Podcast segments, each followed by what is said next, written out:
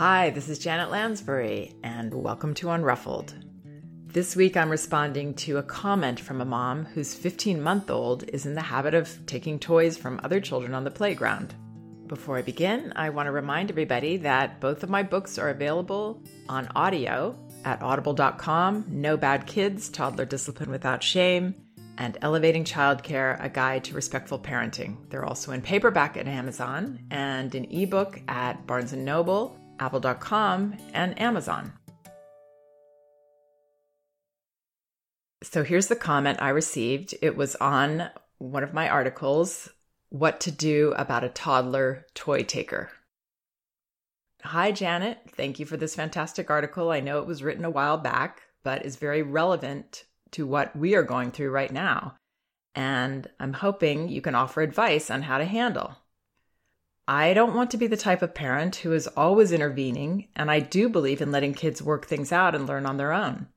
I'm struggling because my 15 month old son is constantly taking toys from all the kids in the playground. He is very physical and stronger and taller than most of the other kids. When we play in the sandbox or on the splash pad in the playgrounds, he takes the other kids' buckets and shovels and other toys. He is fast and strong, and either the kids are his age and aren't strong enough to hold on, or are older and know how to say, hey, that's mine, but they don't fight to get it back. I don't want to constantly be intervening, but on the other hand, he's taking all of their toys. And I feel like I have the mean kid on the playground and the parents are upset with me. So I try to stop him and he throws a fit. Or I try to barter toys and give the kid his toy if he takes their toy. How would you suggest I handle this? He throws a tantrum when I tell him not to do that, or I take the toy and give it to the other child. He's not yet talking and doesn't have words yet. I don't want to be scared to teach him boundaries, even if it means many, many tantrums on the playground but I'm hoping for advice on the best way to do that.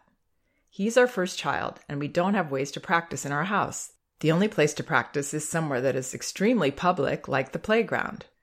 My husband stays at home with him right now, and he's struggling with this as well. Any help or advice you have would be greatly appreciated. Also, are there books you would recommend reading on this subject of setting appropriate boundaries? So, first, what went through my mind was um, she said, because my 15 month old is constantly taking toys, he's very physical and stronger and taller than most of the other kids. Like, when I heard that part, I'm picturing this giant, you know, buff kid. And then I had to look back and say, wait a second, he's 15 months. So, this is a tiny guy, even though he's bigger and stronger than the other kids. These are tiny, tiny babies, really. Um, just, you know, figuring out how to connect, how to play with each other. And, you know, it's not easy to connect with another child at this age. Uh, really, that starts to get easier maybe two and a half or three, but at this age, it, it's hard. How do you play with another child? It sounds like, you know, this boy is in a way similar to the child that I talk about, who was a child in my class. And I talk about that child in the article what to do about a toddler toy taker. And that girl, just like this boy, I imagine, was really the, one of the more social ones there, one of the children most interested in connecting and trying to, you know, engage with another child. Um, so that's often part of this is that those children that actually end up being the ones that later being the ones inviting the other children to play games with them or even handing them toys you know generally it's it's the same type of child who is just very interested in that kind of engagement and the cause and effect. What happens if i do this? And what happens to that child if i do that? It's not really so much about especially at 15 months for any of them it's not really about the stuff so much. I mean, I think we as parents tend to with our own more sort of judgmental responses, we can kind of make it more about the stuff uh, without realizing we're doing that. I recommend being conscious of that so that we really take our adult judgments and adult lenses out of the picture and we really try to see, really try to observe closely what's going on with the children. And we're not feeding these feelings of uh, being insulted somebody took something from my child and you know and therefore giving a message to our to that child that something just terrible just happened rather than you know wow oh you had that in your hand and and now oh he's got it now honestly if i work with children you know i'm constantly working with children between the ages of 3 months and 3 years old and I see how, especially in these early months, beginning of the second year, they're more interested in what the heck just happened, what's going on here. I was just using that and now he's got it in his hand. What does that mean? That is if we, as parents, are able to refrain from projecting our own uh, judgments and criticisms and ideas into the situation. If we really just allow things to be as they are. Now, you know, that's not the way um, most of the world works. So, when we are out in a public situation, I believe we should be uh, protective of our children, protective of the way people are regarding our children, and wanting to have them um, in the best light with other people. So, I would intervene much more in public than I would in my classes, you know, with a child. I would recommend really, you know, being there and not allowing those uh, toy removals to happen. The best way to do that is to be his bodyguard, you know, right next to him, but not in a hovering, tense, judgmental way. Really in a chill, smooth, almost like in slow motion, but you're right there. So you're, and you're observing. So you're able to see now he's coming close to somebody and you're going to be ready.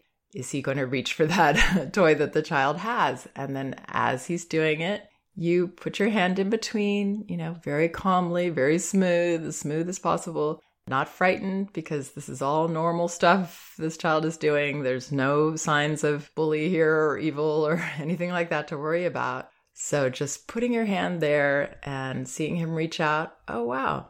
Yeah, that's interesting what he's got there, isn't it? Looks like you want to touch that. You're not needing to overreact because you're there. You're smooth, you're on top of it you're ready and you can do the most minimal thing. And then if he's, you know, keeps reaching and reaching past your hand or something, then you can say, wow, looks like you're reaching for that and he's holding it. So I'm going to stop you. But no judgment, no emotion on our part will be really helpful. Doing that, I think there's less chance that you will get a big reaction, you know, unless there's another reason, unless maybe he's tired or hungry or there's another reason that he's feeling upset. But if you're really in there, like coming down into it so smoothly, or, or he's also not sensing your discomfort, then I think there's much less chance that you will get a tantrum response. But if you do, that's okay. It's not just about what you did there. If he has a strong reaction, it's because you're setting that calm limit and it's helped him to release something that needed to be released. It's not that you're being terrible there, you're, you know, doing something cruel and stopping him. You're just doing something that allows him to tap into something that he needs to share. So I would go along like that. Um, this other thing this mother mentions is should I try to barter toys and give the kid a toy if he takes it? No, no, no. That's getting way too involved in trying to make it work. I wouldn't try to make it work. I wouldn't try to find another toy for your son or distract him or do anything but this very chill, smooth interpreting for him. Just, and you know, interpret it. Don't interpret it like you have all the answers because we don't. Just be there, be open to like, looks like he's saying no. I mean, you might get a child that hands the toy to him if the children feel that calm comfort coming from you. Uh, that you're not wound up and that there's not tension in this situation in that atmosphere, children are far more likely to to do something surprising like handing off the toy to him or uh, you know finding another way to play together. But I would take the responsibility off your shoulders as a parent to try to make it so this this interaction works. You know, it's really only up to us to keep boundaries around it.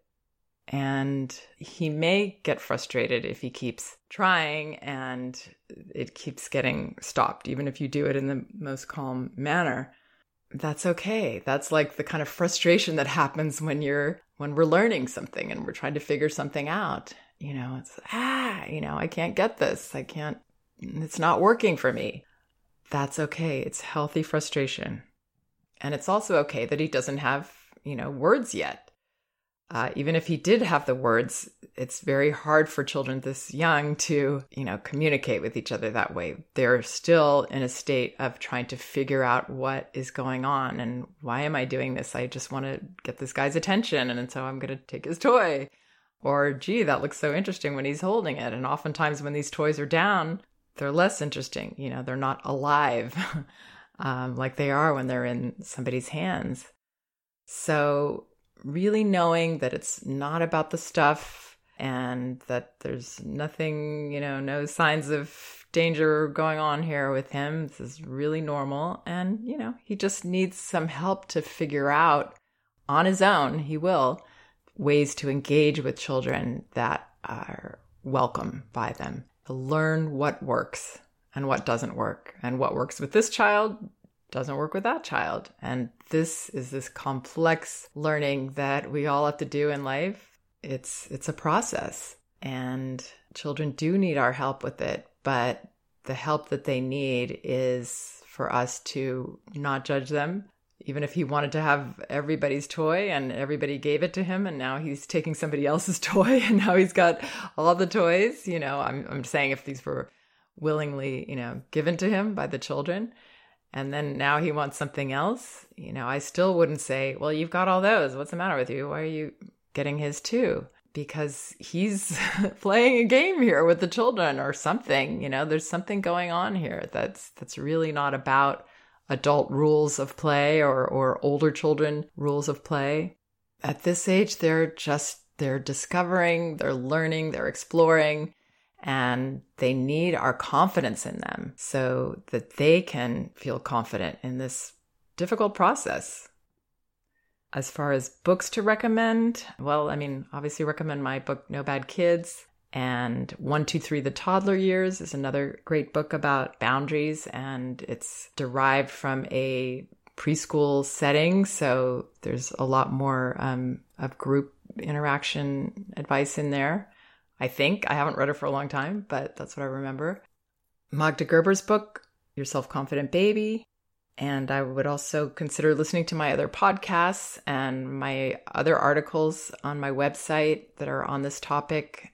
Um, so check those out. I hope this helps a little bit. And yeah, I mean, it does work. After recording this, my mind flashed on a question that listeners might have, so I thought I would go ahead and address it in a little addendum here.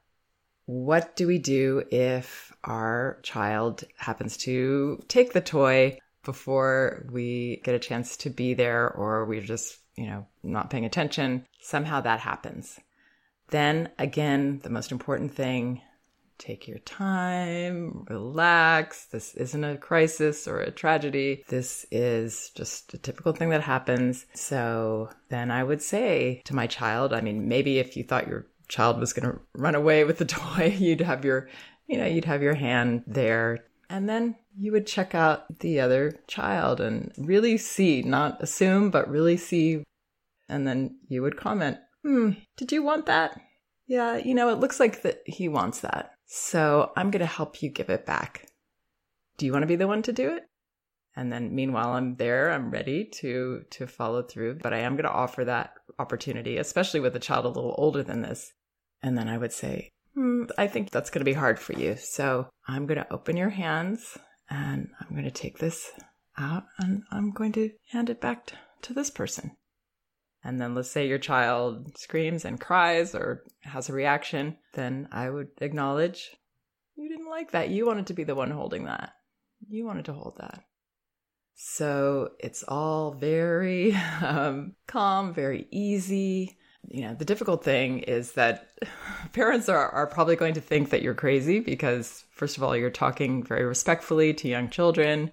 You know, you're relaxed about these things when most people tend to be frantic and actually model. I mean, this is important to keep in mind. Children are watching us. They're, even when they're not looking at us, they're sensing everything we do, our children. And this is how they learn to behave with other people. They learn through our modeling primarily. So if we're coming in frantically and grabbing the toy away and giving it to him, and then we're going to see more frantic grabbing type behavior in our children. It's that's just the way that it works. So all the more reason to be chillaxed, as my son says, to be calm, to know that, you know, yes, parents might judge you.